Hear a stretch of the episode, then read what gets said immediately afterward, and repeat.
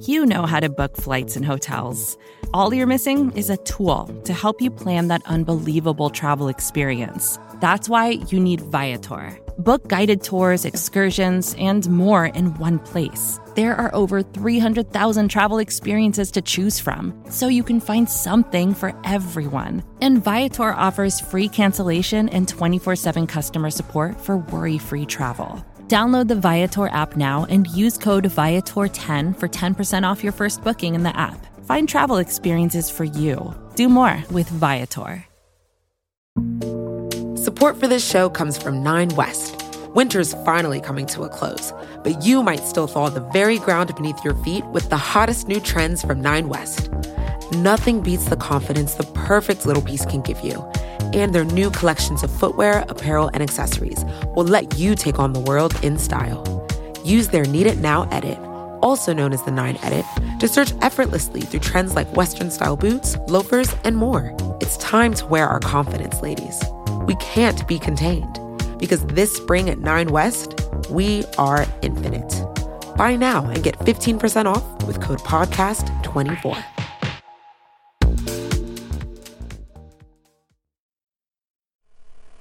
Okay, now we're making another tape, January 23rd, in the great year 1977, Sofia. And what we're here to do is we're going to let Sofia Coppola, who is standing here, who, how old are you, Sofia? Five. You're five years old? Mm-hmm. And, and Sofia's going to talk a little bit. Now, Sofia, you know who I want you to talk to? I want you to talk to a make-believe person. Can you? Who's the make-believe person? Her name is Sofia, and she's a big lady now. She's a grown-up lady. And so you talk to the grown-up lady. You talk to you when you're, when you're a big lady, okay? Okay. Go ahead. Hello. Francis Ford Coppola, recording his daughter, Sofia Coppola, in 1977. I'm a little fishy, you know, and I swim in the water. And I have two brothers that are fishies. One is named Jim, one is named Roman, and my name is Sofia. And um, my my cousins are fishies too. And one of my cousins are named Nikki, and one is named Christopher, and one is named Mark, and one is named Matthew, and there's another Matthew in our family. So, What do you think you're going to be like when you're a big girl? well, I can make believe what I want to be like. Tell me what you want to be like. Well, I want. Bye, you guys. One second, we'll wait for mommy. Say hello. This is uh, recording for posterity where uh, Sofia is telling herself grown up what she wants to be like.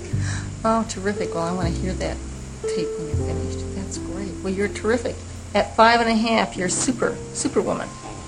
I am Sofia, and when I grow up, I want to be middle size, not fat and not skinny.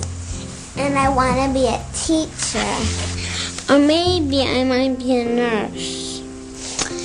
And um, I like being Sofia because there's a lot of fun things that I know how to do.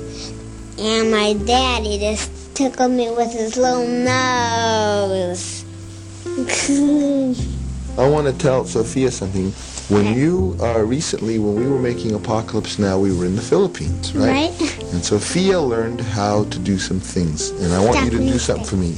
Now, first, I want you to sing the Philippine national anthem. Go. Baya magilo, Bernasin malam, alam ng puso, sa di mo'y buhay, lupang ilira. Yun na namang magiti sa mantulupi, di ka pa sisihin. Today my daddy gave me an Oscar necklace. Then, were you happy when I gave it to you? Mhm. Are you going to try not to lose it so when you're a big Yeah. big girl you can keep it? Okay. This Oscar is for, uh, let me see what it says. It says, for The Godfather, 19, I don't know, 72. So that must have been for the script of The Godfather.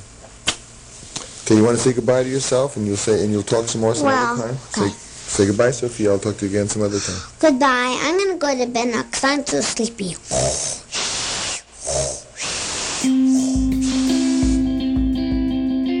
Today, Lost and Found Sound. home recordings, people recording their friends, neighbors, strangers, for a look at how we live and who we are by listening closely.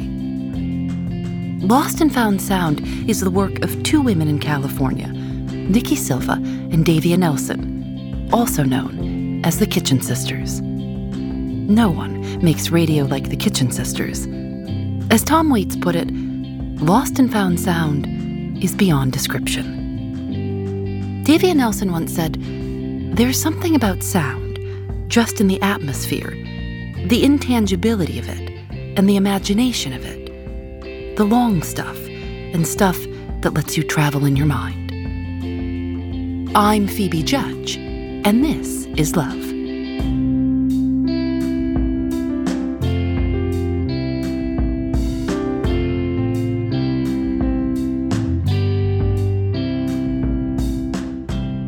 Oral history is what first brought the Kitchen Sisters together. Here's Nikki Silva.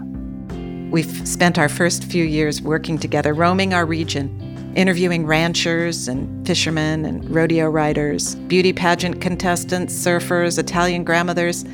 The first time Davia and I headed out to do an oral history together, it was a disaster. We kept dropping the mic, fumbling with the 20 foot cord. I have no idea why we thought we needed a 20 foot cord. It was painful. So, oral history, it's still the way we work, interviewing people for hours and hours. And we're always on the hunt for oral histories that other people have done, others possessed by the need to capture history and life through sound. That brings us to Eddie McCoy of Oxford, North Carolina, a tobacco town of some 10,000 people located 50 miles north of Raleigh. Eddie began recording the life and lore of his town on a scavenged cassette recorder. A self made historian, Eddie records the who, what, when, where, and why, and so much more of his hometown. Today's story, produced with Lita Hartman, A Man Tapes His Town, the unrelenting oral histories of Eddie McCoy. Let me ask you a question. Why did it? Why did Oxford grow? What happened over there? You know, why did they? Why did people come to Oxford? Uh, you know, I want to know about what took place. I'm curious. Why? Why did they? I'm nosy. What happened over there? That's what oral history and interviews is. So you gotta, your mind gotta go to work. You got, you know what you want, but you gotta figure out how to get it. you ask one thing, they come out with another thing. You got to come back with another thing. A little surprises. It's fascinating what they'll tell you. You don't ever know what's gonna hit you. A lady told me, said, I know a man that's 110 and ride a bicycle. Said, go talk to him. And I said, okay. I'm Eddie McCoy. This morning I'm out in Mr. What's your Harris? Mr. Harris? Mm-hmm. I'm out of Mr. Harris. What's your first name, Mr. Harris? Matt Harris. I'm out of Mr. Matt Harris. Mr. Matt Harris, how old are you? 110 years old. 110 years old. Do you know what what year, what month you was born in? I'm James Adam McCoy. I've been messing with this stuff ever since 1979. I interviewed over 140 people. I got over 100, about 150 tapes. What I want you to tell me this morning is, tell me about the history of your life, and we're going to talk about the history of Oxford and what you remember and the changes. And tell me, if we can start with you and your brother and your father. I hope put the first concrete in Oxford. You put the first concrete. Concrete in Oxford. Where was this at? I said, I hope put the first concrete in Oxford. The first concrete. Yeah. Uh-huh. I was born um, in Granville County, Oxford, April the 1st, 1942. Oxford was a, a quiet community. Wasn't anything exciting here. Just train come by twice a day. Practically everybody lived in shotgun houses. No paint on them. A dirt yard. Got old rugs on the floor, linoleums. You can pull up the linoleum and got cracks in the floors. You can feed the chickens and punch food through the floor. It's hot as the devil in the summertime and cold as the devil in the wintertime. Today, Mrs. Davis and I will be talking about this era she was raised up in. I was born in Granville County right over the year of 1906. We got life in this area 1947. Uh, okay, because in Oxford on another side was 1950. Yeah, we got 1947. George Patrick, all us on this route got life. Let me ask you, what happened when you got the washing machine? Now, Lord, that was the best thing. Tell me that. Lord, that was overwhelming. And got rid of all that blue in the water. My name is David Cecelski. I'm a historian at the Southern Oral History program at the University of North Carolina at Chapel Hill. And that's how I stumbled onto Eddie McCoy's work. What about corn shuckers and stuff like that? Oh, Lord, that was a good time. He's interviewed the janitors and the African American teachers and the railroad workers and the tenant farmers and sharecroppers, the black physicians, just anybody and everybody. Oh, everybody come here to come around, and Mom would cook the best food and never see so much food.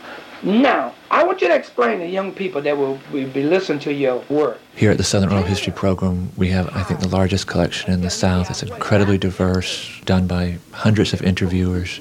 But Eddie's is distinctive in a way that I've never seen before. And in my eyes, it had to do with kind of who Eddie is and what he brings to it. Well, you're a school teacher. Tell me why we can't do it now. You've been around. I just don't know. I- I was in a wreck. I messed up all my muscles and nerves in my back and neck, and I couldn't do anything. And um, I lost a lot of my business and everything. Janitorial business, 35 people working for me. I couldn't take that. Could you imagine that? I've been doing that all my life. I went, the doctor referred me to a psychiatrist, and he asked me, what could I do? And I told him I couldn't do nothing. He said, can you use your head? I said, no, I can't use my head. What if I use my head? Probably never use my head. I always use my hands. What you do part time? You ever done anything? Use your head? I said, I mess around with books. I mess around with research. I done stuff like that, bumming around with it. He said, why don't you do it?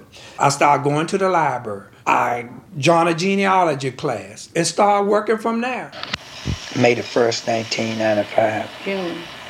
I'm James Eddie McCoy. Time is 6 o'clock. I visit with Mrs. Lucy Jones, 520 Hancock Street. What year was you born? 1915, June 14. I ain't never been married but once in my life. Oh, yeah. One time. That's good. I hurt nobody's feeling. If I can't help you, I don't hurt you. Me too. I, I love people. Did you know there's a lot of white people in town that will mistreat you and don't mean it? Did you know it? Uh-uh. And don't mean it. Yeah.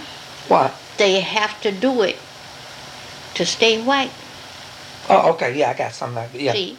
Yeah, I know what you're talking about. Uh-huh. When I started messing with research, I thought you had to have a master's degree, a doctor's degree, or finish college.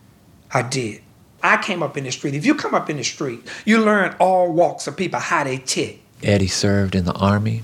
He learned how to fight. He hung out at the uh, Soul Food Cafe, which was the that was kind of the hangout for the civil rights movement in Oxford. This is not the background that most of the historians out there listening to the forgotten voices of the South have. It's like fortune teller. Listen to stories that people tell you what they did. That's all fortune teller is. It's putting together, it's kind of using skills, it's reading people. Okay, what's your name? Tell me your name first.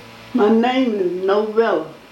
Now, my daddy, he was a baby, he said. His daddy went and cut his hand off because he didn't want to be sold. Cut his hand off, keep from being sold. That was that was slavery time, I'm telling you. He, and he didn't die. No. They stopped the bleeding. He was sold. His daddy was sold. When Eddie McCoy calls, people know exactly who they're talking to, and they're going to talk to Eddie like they won't talk to anybody else. They also know what he did in the civil rights movement. They've at least heard tell of it. Fresh memories to me. You is one of us. Did you know it? I've been around y'all. Yeah. You is one of us. yeah, I've been around this family a long time. Eddie was a leader in the civil rights movement in Oxford. And, and I'm not talking about just nice, peaceful marches down through the streets of Oxford. I mean, he did those things too and sit ins. It was a, a very violent civil rights movement that they had in Oxford. A lot of Klan, a lot of white terrorism. The African American people in Oxford did not just sit down and, and take that. Where the community roused up and they started burning the town down. It was tough around here for about two or three months. I don't care what nobody say. You got to have violence. Martin Luther King was fine. I wouldn't have followed him nowhere. Anything threaten your livelihood, you're going to react. You got to show them. They from Missouri. That's the way you get their attention. In the civil rights movement, you got to hit them. Eddie came through all that. He becomes a successful businessman, city councilor, first African American elected to the county commission. in Granville County. Eddie got some college, but by and large, he's really a completely self-trained historian. You know why they call Brown's? No, where's Brown Corner at? One of the oldest buildings in town, all I can tell you. Used to call the place out of called Brown's Corner. Was that where all the blacks used to hang out at and talk? That's right. Brown's Corner. That's right. And that's where everybody used to stand. That's right. And people still stand there now. All right. Then. And the well was right in the center of the street. That's where the wa- horse well was. Oh, y'all had a good time on that corner, didn't you? All these books I've been through the library and done research on the whole county, all the churches in the county. I went through and tried to pick get all the books. All these boxes here is research out of county government buildings, city gov city buildings, and all that. This box here is contained everybody that went to jail from about 1953 up to 1960. I wish I could get the book before that. Everybody went downtown to jail. I tried to look for my parents' families um, before I got into this. And I would go to Virginia, go down to Morris County, North Carolina, and look around, look around, look around. And I just couldn't ever get anywhere. My father was an orphanage boy here in town. My mother was adopted, and she don't know anything about her family. She was hauled around with different people. People in my genealogy class said that's why I um, got so interested in researches because I couldn't do anything with my family. I wanted to probe. And uh, I um, started doing it with other people. And I didn't pick families, I do the history of Granville County. So that gave me an avenue into everybody's family. Mrs. Harris, what was the farm and plantation you and you, you was born on? Cheatham, Tom Cheatham. Tom Cheatham. Uh-huh. How old are you, Miss Harris? I am 89 years old. 89? 89. I don't tell you about my age because it's none of our business. Oh, I won't reveal it. All right then. I was born 18 and 92. The women had those white babies. They could not help themselves because the master made them do it. But you don't have to put that down there. When the black women had the babies for the white men. Yeah, don't you put that down there.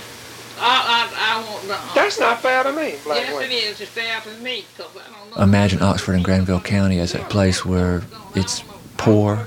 It's a lot of small communities that, that are withering away. The young people, particularly young African American people, can't stay. They're moving off to cities. And here, um, Eddie McCoy, who's lived in town all his life, is coming and cares about what they lived through, cares enough to sit down and, and visit. I said, think. I said, now, what is I'm doing to live the long and average man? What have I did to do that? If you collect your information now and your resources now and put it away in 50 or 30 years, somebody gonna come back and want this stuff. And then that's what to be gained. Collect your stuff now. That's what happened with, with slavery. We waited too late to get the best part of it.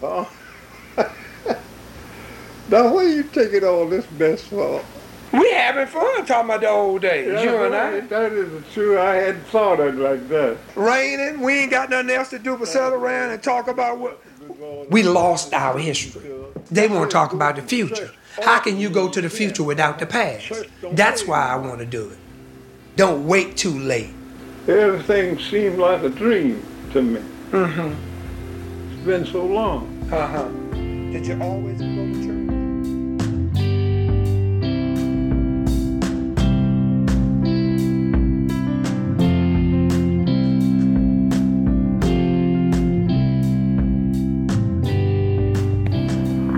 Is it?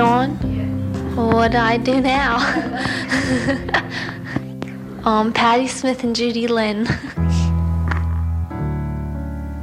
Well, I'm Judy Linn. I'm a photographer. I've just published this book, photographs of Patti Smith, 1969 to 1976. Jesus died for somebody's sins, but not mine. Patti and I met because we were both in Brooklyn. We met through our boyfriends, Peter Barnowski and Robert Mapplethorpe. We went to Patti and Robert's apartment. Patti was in the kitchen cooking spaghetti sauce, and she didn't really talk to us. And Robert showed us drawings he had done. He'd been at Coney Island that day, and he'd taken off this kind of huge piece of skin from his sunburn. He was going to use it in a drawing.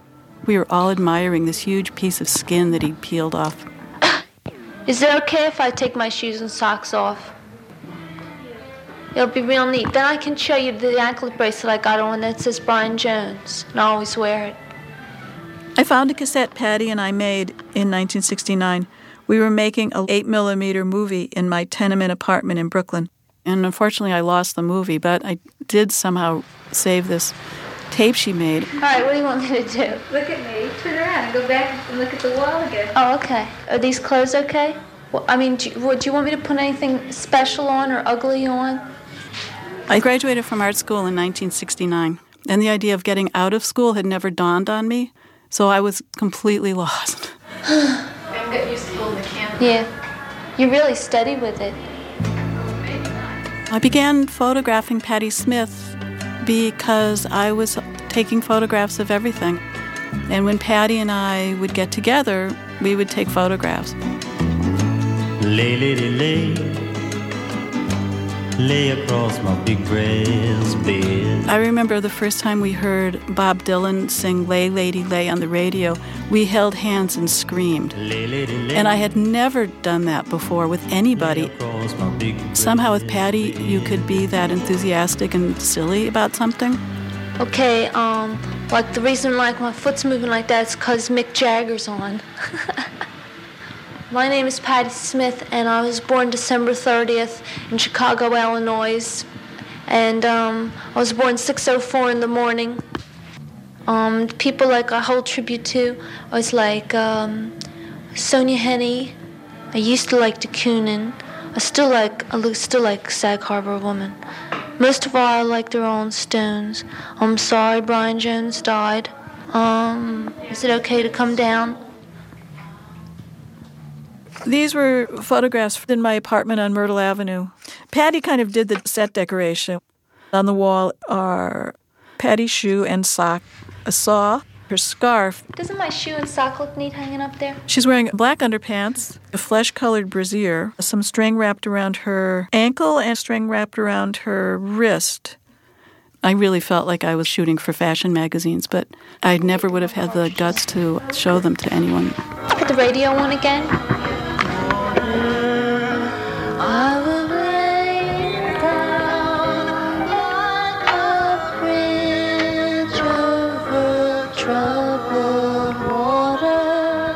The first times I went to Patti's apartment, she had these little kind of pink acrobat pants, and she put on the pants, and we were taking pictures, and she took her shirt off. It wasn't a big deal. I really think she kind of knew what a more interesting photograph was than I did. The picture on page seven is of Patti's knees in black tights. Just thought she had such great looking knees. The photographs with Sam Shepard came about because Patti called me up and she said, I want you to come take pictures of Sam and me. I think it was a really important relationship, and I think she knew it wasn't going to last. It was really kind of a fleeting moment. He was barefoot. We walked from 23rd Street down to Greenwich Village.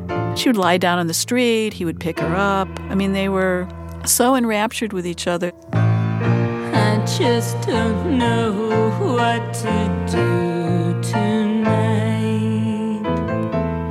My head is aching. I like this because like um, we both like appreciate minimal movement.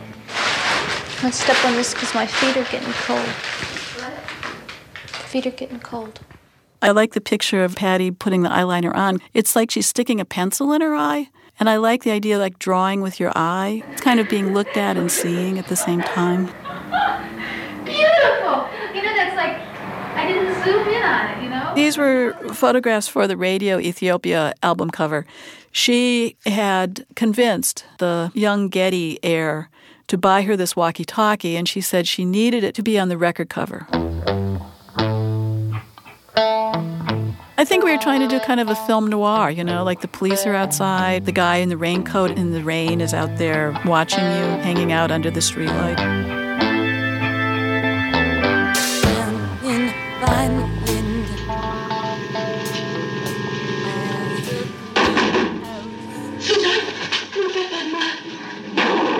We both really enjoyed movies. One time we went to see Jacques Rivette's La Religieuse with Anna Karina as a nun.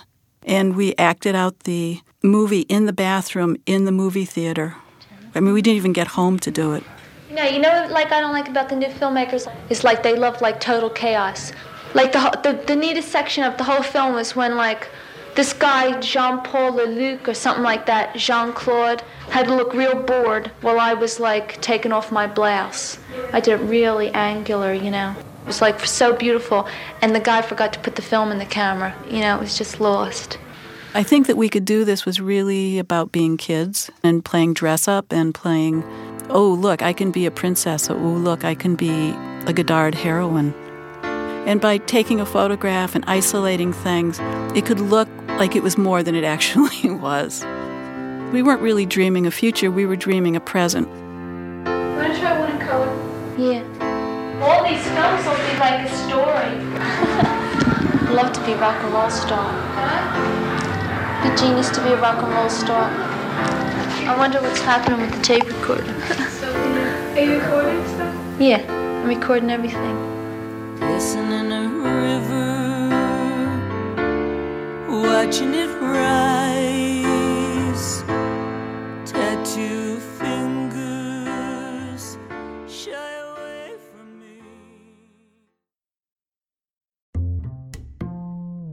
Support for This Is Love comes from Indeed. Hiring someone new can sometimes feel like finding a missing puzzle piece. The right person can complete a team, but the search can take a long time. And sometimes it feels entirely up to chance. Indeed is designed to help you find that perfect match much easier and much faster. Indeed's matching engine learns from your preferences for job candidates and becomes more accurate over time. That means the more you use it, the better it gets. You also don't need to worry about the busy work of hiring. Indeed will help you with scheduling, screening, and messaging candidates. Join the more than 3.5 million businesses worldwide that use Indeed to hire great talent fast. Listeners to this show will get a $75 sponsored job credit to get your jobs more visibility at Indeed.com slash This Is Love. Just go to Indeed.com slash This Is Love right now and support our show by saying you heard about Indeed on this podcast. Indeed.com slash This Is Love. Terms and conditions apply. Need to hire? You need Indeed. Support for this show comes from Nine West. Winter's finally coming to a close, but you might still thaw the very ground beneath your feet with the hottest new trends from Nine West. Nothing beats the confidence the perfect little piece can give you. And their new collections of footwear, apparel, and accessories will let you take on the world in style. Use their Need It Now edit, also known as the Nine Edit, to search effortlessly through trends like Western style boots, loafers, and more. It's time to wear our confidence, ladies. We can't be contained because this spring at Nine West, we are infinite. Buy now and get 15% off with code PODCAST24. We have one more piece of lost and found sound from the Kitchen Sisters to share with you. French manicure, tales from Vietnamese shops in America. Bàn tay, The hand, chân, the foot, thanh lịch, tao nhã. elegant, Good morning, sweetie. This is a freshman class. Okay, that's the beginning of the school. I have to explain everybody how to use your tools, uh, what is the the chemicals, and the creams and the acetone, and I'm gonna explain the whole thing at this time. My name is Maria Elena Alvarado. We are in Hilltop Beauty School in Daly City at the top of the hill. Welcome to the world of cosmetology, honey. You like code, darling, please? Your age is 419. Who can define what the mean the word is manicure? For Latin word, you're right. It's a manus and cure, the care of the hands and nails. The majority here is an immigrant. The majority. A lot of Vietnamese is in the school. They take a class for the just for manicure. The Vietnamese, they have a something in your hands. Don't tell me why. Every time they touch your hands, you can feel. It's something special in her hands. Nhà, chỗ ở, the home, cảm giác, the feeling, âm thanh, the sound.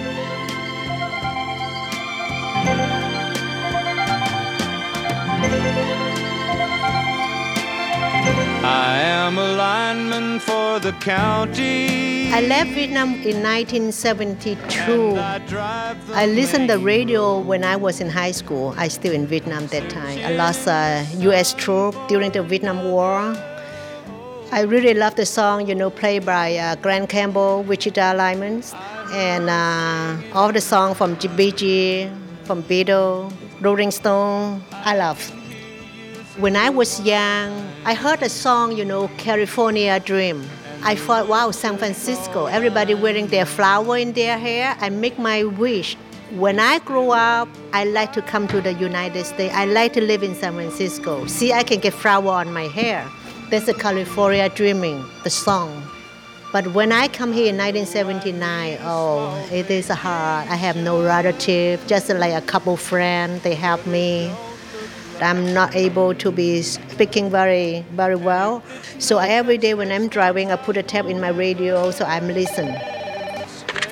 Fancy nails in Berkeley?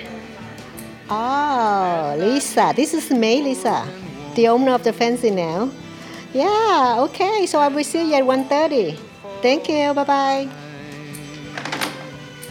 When you come to the country here, the easy way to be getting get a job is going to the nail salon. That's why the population from Vietnam they all do nail business. See, like for example, boy, he's a car mechanic.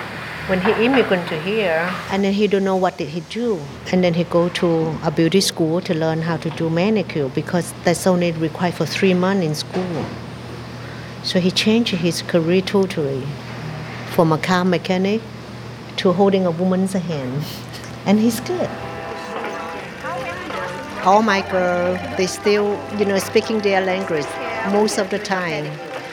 But I'm very fortunate that all my clients here, they understand, they really don't mind when the girl not speaking English. Đánh bóng, To polish. chiếu, To shine. trả tiền mặt, To pay cash. You want a manicure pedicure? Okay. Hi, how are you? What do you need done today? Phil and a pedicure. Oh, he only like French? Yeah. Oh. French is you paint the white color on the tips and then you polish the pink over. That's what they call the French, you know. I don't know where they come up with that name. Yeah, I think the French manicure is created in LA before I come to the business. Taking out smell. In France, they don't do French manicure. They don't. Even I have a client from France. I asked her, "Do you know French manicure? Is it from your country?" They have no idea. They don't know.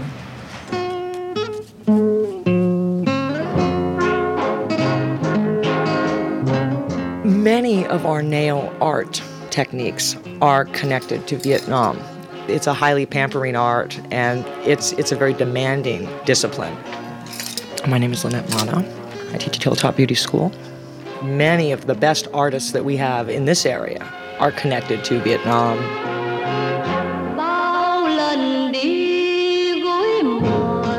They're training because their mother has a salon, their sister has a salon, their aunt or their uncle, and it's been something that's just family operated and people recruit into it as they become old enough. It's something that's promoted in those Vietnamese communities. Golden Keys Marine Service, trung tâm bảo hiểm du lịch thay thuế do cô Nguyễn Minh Tâm phụ trách. cuộc du lịch bằng đường biển, The voyage. chiếc tàu, chiếc thuyền, The boat. con gái, The daughter. I went to school for manicurist. I worked in this shop almost four years. I came here 1983, just by myself. About 14, I escaped it by boat to Thailand, to uh, Philippines, and then came here. Supposed to be a whole family come together, but we separate to small groups. But some make it, some didn't make it, get caught by the communists. We separate. And I was wondering, I asked, where's my mom? Where's my mom? The owner said, she will be here, she will be here. Gone. Two days and two nights on the ocean. nothing's in my stomach. A lot of people die on the ocean. The first month when I come here, I was in the general hospital, sick, like homesick, strange, unhappy by myself. Don't know where to go, don't know what to do. Like a dream, just like a story. Like you cannot imagination, you cannot think about it, but it happened. I've thrown away my toys. I live with a foster parent. I have my own room and the TV, she let me have it. Usually I watch a lot of Shirley Temple. I like Shirley Temple a lot. I watch a lot of her movie. She's happy. She's dancing tap with you know a black guy. And she's very pretty lady. The way she act when she was a little girl. A lot of her movie I'm watching. She's very famous, yes. On the good ship, lollipop, it's a sweet trip. When I become U.S. citizen, I changed directly to Shirley Win. My Vietnamese name of difficult to pronounce, Hang, H-A-N-G. So I changed to uh, Shirley. My life is changed. I should change my name too, because I live in the United States.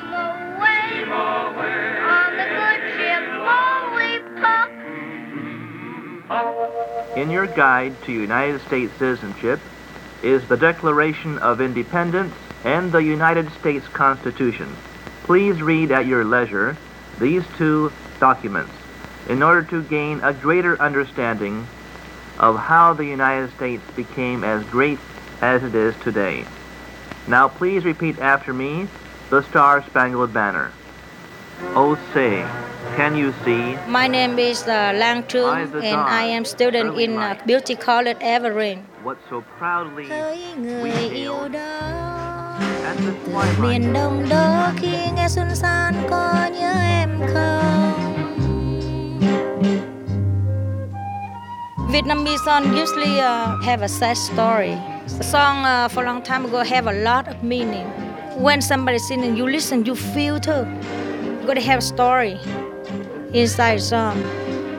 Qua lối nhỏ vào nhà em Our country have a lot of people separate uh, and say bye bye and goodbye forever, you know. So we know exactly how about somebody feeling.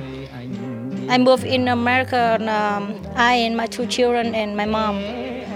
I still one daughter, 15 years in Vietnam. And I really don't want to leave my daughter. Every time I see Cesar, my feeling come up. But now I change because uh, I have a good life with my husband. He's American, and my husband he sponsor her come to America. Uh, we got paper already. He take care of me very good, and he do love me, and he really want me go to school, and he help me have a license. I don't want Princess on anymore. lòng mẹ bão lá như biển thái bình rào rào Long Mẹ. It's a song that I think really strikes to the heart of all Vietnamese. The opening line is Mother's love is as wide as the Pacific Ocean. It was very popular in South Vietnam. Here it's sung by a singer named Thanh Thuy, who now lives in um, San Fernando Valley. I'm Jason Gibbs, librarian at the San Francisco Public Library. My name is Adelaida Reyes. I have written a book about music of the Vietnamese refugee experience. After the fall of Saigon in 1975, there were rules about what songs may or may not be sung, and many of the songs that were forbidden were precisely the sad songs and the love songs. These songs contain a lot of historical, personal truths. Over the 100 years that they had been at war, there is hardly a family that has not suffered the loss of a member. Thousands of Vietnamese left the country to, to live in countries all over the world, and they bring this music with them. It holds together their memory of a time and a place that they still long for, a time and a place that can never come back. Take the ribbon from my hair. Take it loose and lay fall. Let summer again your skin like the shadow on the wall. Come and lay down by my side till the early morning light. All I'm taking is your time. Help me make it to the night. Sự hạnh phúc. The happiness. Đỏ. Red. The Buddha that we keep in the shop is for uh, lucky Buddha, bringing business come in. The outer, you know, we have a Buddha inside. It keep the shop in a peaceful safety. You know, every day we'll give him uh, new water, sometimes coffee, candies, any kind, and we change it every day. And once a while we uh, give him a cigarette. So sometimes we line up the cigarette and give it to him. So we want to make sure he's happy. The second day of the month, we give a Buddha, you know, like uh, more fruit on the Luna, uh, because that is a once a month special day, like the payday. because Buddha bring us so much business, we give Buddha chicken or duck or roast pork, barbecue, bun, but end up we eat the food. Buddha enjoy it. My name is Janet Dang. I work for Asian Week newspaper. Hard numbers aren't available, but according to Nails magazine, they pegged the manicure market at $6.5 billion a year. And half of the market is comprised of the Vietnamese American salon owners, technicians, or manicurists.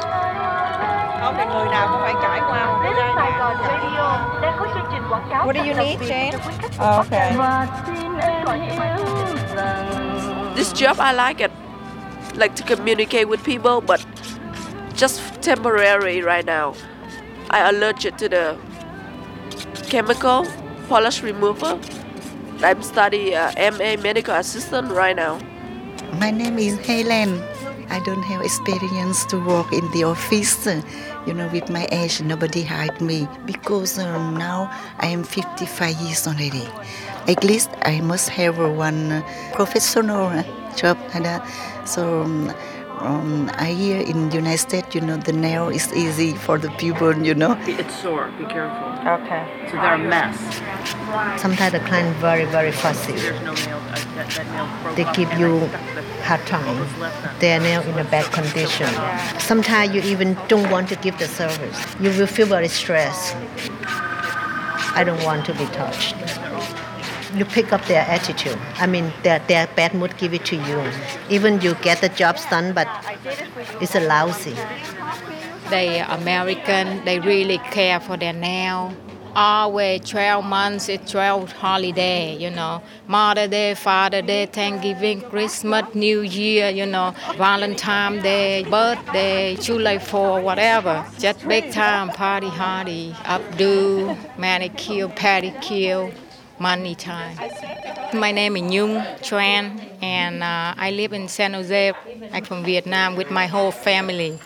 Saigon is our city. I grew up on there. It's very busy. People, you know, do the business on the street selling a little stuff, flour, ice cream, and noodle. They just say out loud what they sell, and people can negotiate. You know, just like the flea market. Everything happen on the street. All the door wide open. Over here, different. Every door closed. People just live by themselves. You know. It's so quiet over here. At first, it's really hard, but I adapt with the environment now. I used to work at IBM before, but I got laid off, so here I am. I study cosmetology. I work so hard and I play very hard too. Go to the club every weekend and singing karaoke with friends, have a good time. My boyfriend is a good uh, singer. He can play the guitar very well. He um Elvis impersonator. He's Spanish. He good. His name is Jesse Nava. I love you, baby. In Vietnamese club, they play both Vietnamese and American. I really like French music, but the music I like the most is rock and roll.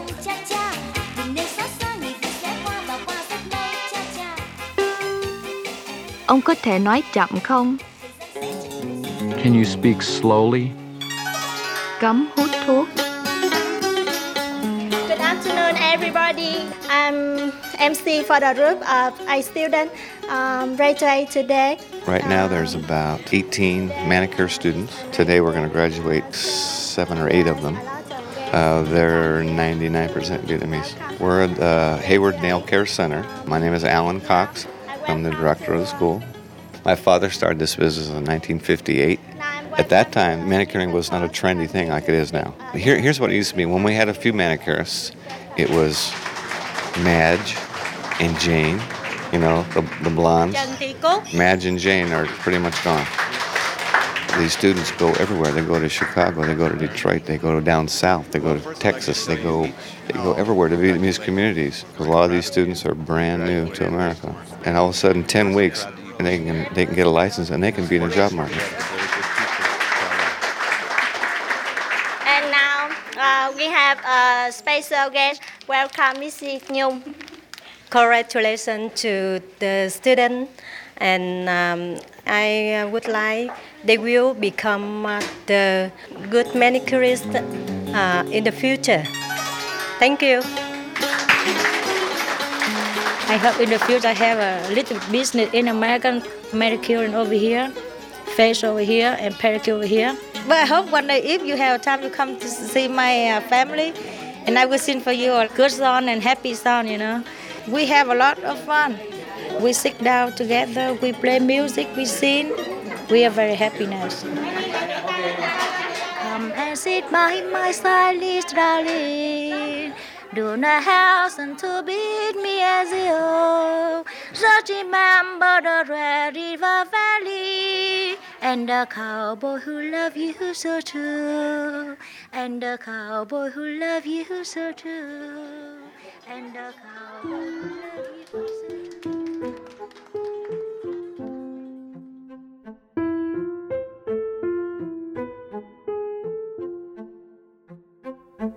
The Kitchen Sisters are Nikki Silva and Davia Nelson. They produce the stories we heard today, along with Laura Folger, Nathan Dalton, Brandy Howell, Lita Hartman, and Jay Allison. Audio mix by Jim McKee.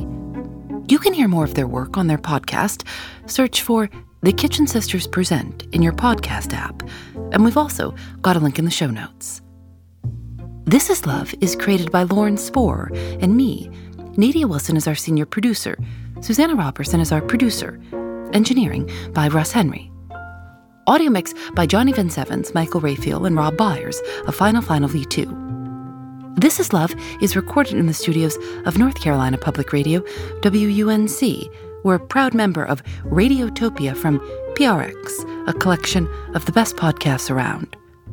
Follow us online. We're on Twitter, Instagram, and on Facebook at This Is Love Show. I'm Phoebe Judge, and this is Love.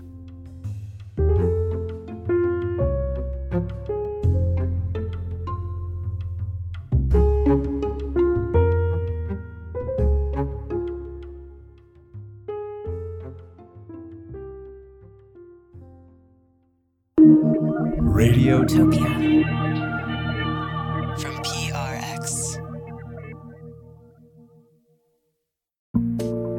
Support for this show comes from Nine West. Winter's finally coming to a close, but you might still thaw the very ground beneath your feet with the hottest new trends from Nine West. Nothing beats the confidence the perfect little piece can give you. And their new collections of footwear, apparel, and accessories will let you take on the world in style.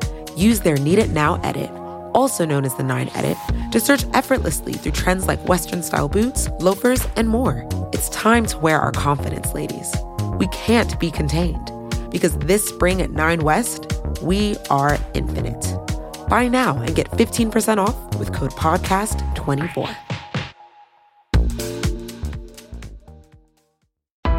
Why do you run? Why does anyone? I always thought that runners loved running, and that's not the case. Most runners hate running, but they choose to do it. In the new docu-series Running Sucks, brought to you by Team Milk, Abby Ayers learns why women runners everywhere are driven to go the distance. It really is about taking my power back and proving myself wrong. Team Milk is about fueling women's performance and helping them along their marathon journeys. You can sign up now for the inaugural Every Woman's Marathon taking place in Savannah, Georgia on November 16th, 2024. Learn more and register at everywomansmarathon.com.